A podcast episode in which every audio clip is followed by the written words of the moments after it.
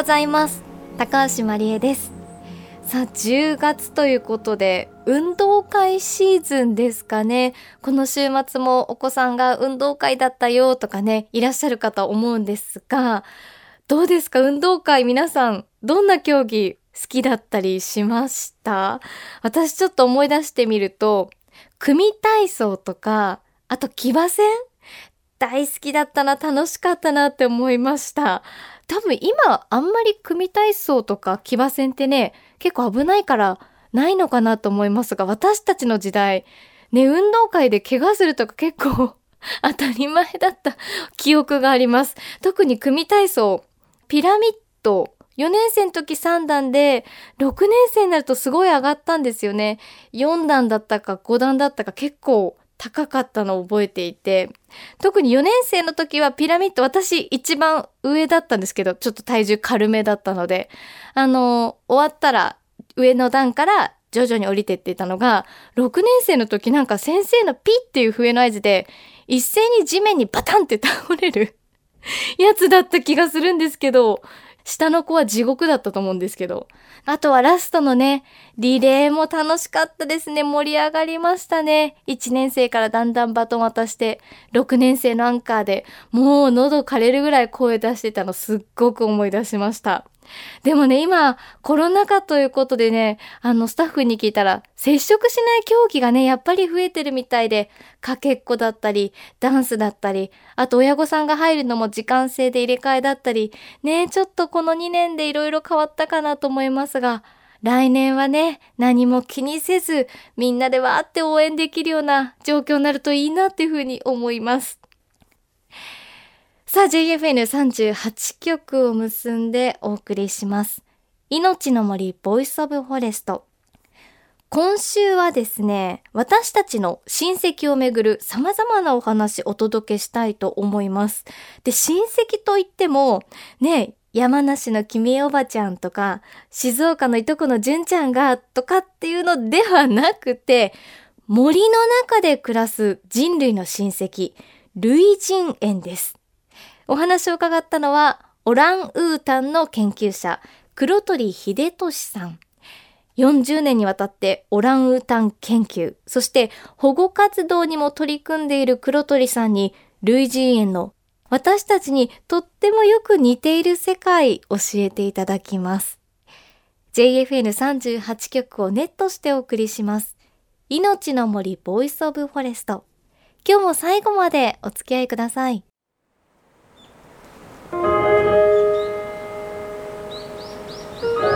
命の森。ボイスオブフォレスト。高橋真理恵がお送りしています。命の森ボイスオブフォレスト。今日は私たち人類の親戚筋にあたる動物類人猿をめぐるお話です。インタビューをしたのは日本オランウータンリサーチセンター代表で NPO ボルネオ保全トラストジャパン理事黒鳥秀俊さんです。上野動物園のオランウータン担当飼育員などを経て、現在は動物園のオランウータンの研究のほか、保護活動にも取り組んでいる方です。で、黒鳥さんは、類人猿を愛し、類人猿に愛される研究者でもあります。そんな黒鳥さんに、まずは類人猿の基礎知識を伺いました。あの、類人猿っていうのは、テナガザルがいて、その次にオランウータンが分かれて、ゴリラ、チンパンジーと、あと、チンパンジーの小型のボノボっていうのがいるんですけども、全部で5種類います。類人猿の特徴としまして、まず明らかにあの普通の日本ザルとかと違うのは、まずあの尻尾がないんですね。よくあのぬいぐるみなんかで尻尾がついてる、ゴリラに尻尾ついてたりするのは、あれは間違いです。とにかく尻尾がないのが類人猿。それで、前のこの腕の方が長いんですね。で、日本ザルみたく尻だこを持ってませんし、あと頭がいい。すごく頭がいいですね。やっぱりその、アフリカのところ適用するので、やはりそうなったと思うんですけども、で、特にそこからオランウータンだけは東南アジアの方にいて、他のチンパンジー、ゴリラ、ボノボっていうのはアフリカにそのまま残ってるわけですね。で、まあ、そういう中で、オラウータンすごいちょっと違う感じなんですね。まず、オラウータンじゃなくてオランウータンって正式に言うんですけども、インドネシア語とマレー語でですね、オランが人という意味です。ウータンが森という意味なんですね。だから森の人。まあ、あの、明らかに他のチンパンジーゴリラと違って、毛の色が赤っぽいんですね。で、あと樹状性って言ってですね、ほとんど木の上で生活してるんですね。他のチンパンジーゴリラってまあ地面のとこいますけども、食べ物とかもやっぱりどんどん木の上とかで、えー、あるもんですから、やっぱりそういった事情性に適した体になってきて、それで多分一番でかいわけなんですね。あの、木の上にいる動物としては。で、やっぱりゴリラは群れでいる動物、ファミリーでいる動物ですからね、コミュニケーション取ったりしてあるかと思いますけど、まあ基本オランウータンは単独で親子かオス一頭でいるとか、群れで食べるんじゃなくて、少ない餌をやっぱりこうバラバラでいろんなとこで食べる。それで、あとまあ、みんな巣作りするんですよ。まあ、チンパンジーもゴリラもオランウータンも、普通は毎日夕方になると、その周りの、まあ、今日はここにしようって言って、周りの枝を折って、ベッド作るんですね。で、それはまあ、チンパンジーもゴリラもオランウータンみんな一緒なんですが、すっごい綺麗なベッド作るんですよ。で、そこで一日夜過ごして、で、また次の日また違うところにベッド作って、どんどん移動しながら彼らは生活してるんですね。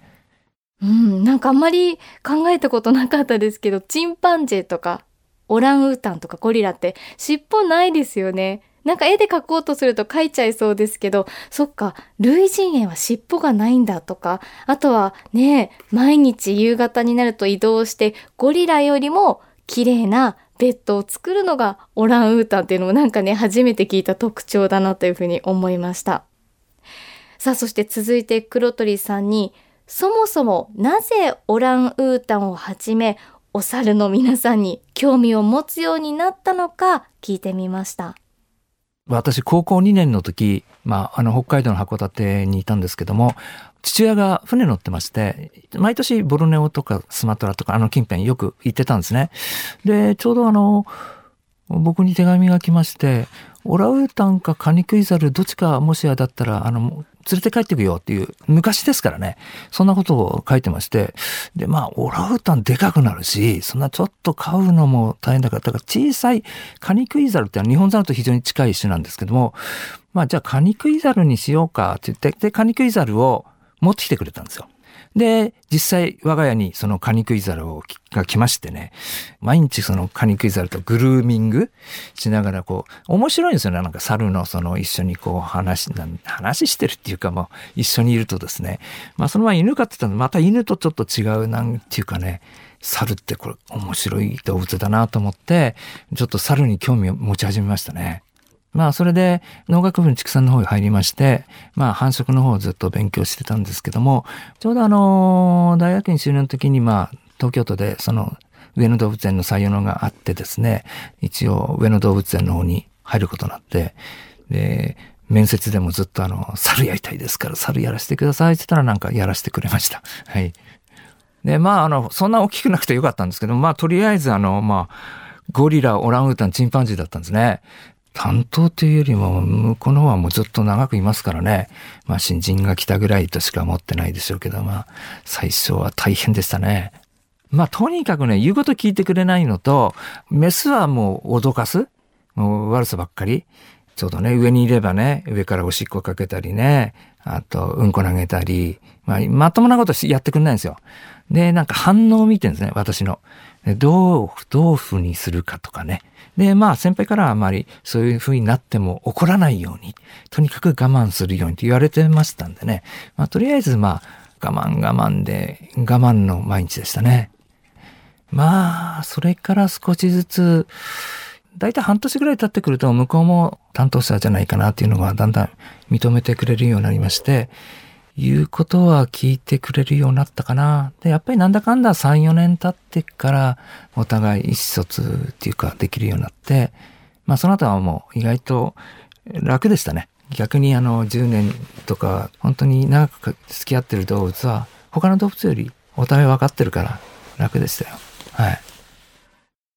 動物園の類人猿たちね、最初やっぱり黒鳥さんのこと、舐めてかかるというか、いたずらしたりして品定めするんですね。ね、そこから信頼関係作っていくって言ってましたけれど、やっぱりメスが強いってね、いうのはちょっとなんか人間と感覚が似てるのかななんていう感じもします。で、そんな黒鳥さん、先ほど類人猿に愛された研究者と言いましたが、これ本当にその言葉通りなんです。どういうことなのか、こんなエピソードを教えてくれました。結構ね、僕のこと興味持ってくれる人たちがいまして、まあ、チンパンジーのビルっていうのが、すごく僕の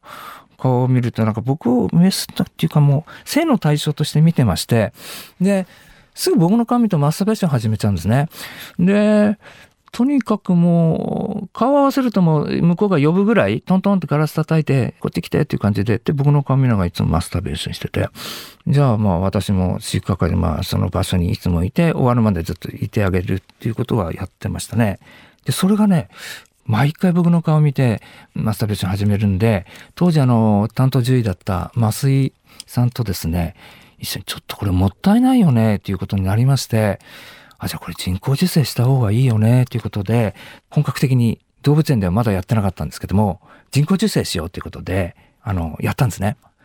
チンパンジーっていうのは、メスが、あの、発情すると、お尻のところがもうピンク色ですごいパンパンに張るんですね。それでオスは、あの、交尾するんですけども、彼は、そういうのがなくて、桜の頃になると、上の声の桜がピンク色になるとね、もうすごいマスターベーション始めるんで、で、ちょうどその時私もピンクのあの格好してですね、ちょうど彼の前に立って、そして正規集めたことありますよ。で、それ8回ぐらいやって、なんとかやっと人工授精して、それでできたのがビルの子供の名前をひっくり返してルビーってつけたんですけども、今ね、あの後5歳ぐらいでインドの動物園、デリーの動物園行ったんですけども、今どうしてるかわかんないですね。で、あの、今、いろんなトレーニングで、あの、オランウータンでもゴリラでも、あの、再生っていうのがあるんですよ。ですから、動物を目の前に折り越し、中へ入れないんで、折り越しにこういう小窓があって、例えば、あの、飼育員の人が、やっぱりそこで、マッサージすることによって、精液を採取する。まあ、そういうことも今、やってるんですね。まあ、いろいろ増やすためにいろんなことやってますよね、今は。はい。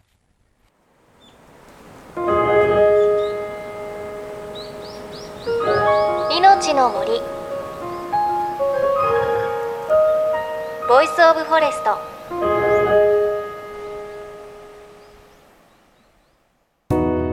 JFN38 局では東日本大震災で被災した沿岸部や全国の震災による津波被害が予測される地域に津波から命を守る森の防潮堤を作る鎮守の森のプロジェクトを支援する募金を受け付けています。この命を守る森づくりに取り組んでいる AIG 損保は中小企業のリスクにフォーカスした損害保険のラインナップビジネスガードを法人会納税協会会員の皆様に提供しています。AIG 損保ではビジネスガード新規契約1件につき1本のどんぐりの苗木を植樹する命を守る森づくりを通じ被災地の復興全国の防災減災に取り組んでいます。命の森ボイスオブフォレスト今週は日本オランウータンリサーチセンター代表で NPO ボルネオ保全トラストジャパン理事の黒鳥英俊さんのインタビューをお届けしました。ね黒鳥さん、最初に勤務された上野動物園で、ゴリラ、チンパンジー、そしてオランウータンの飼育を担当されていたということで、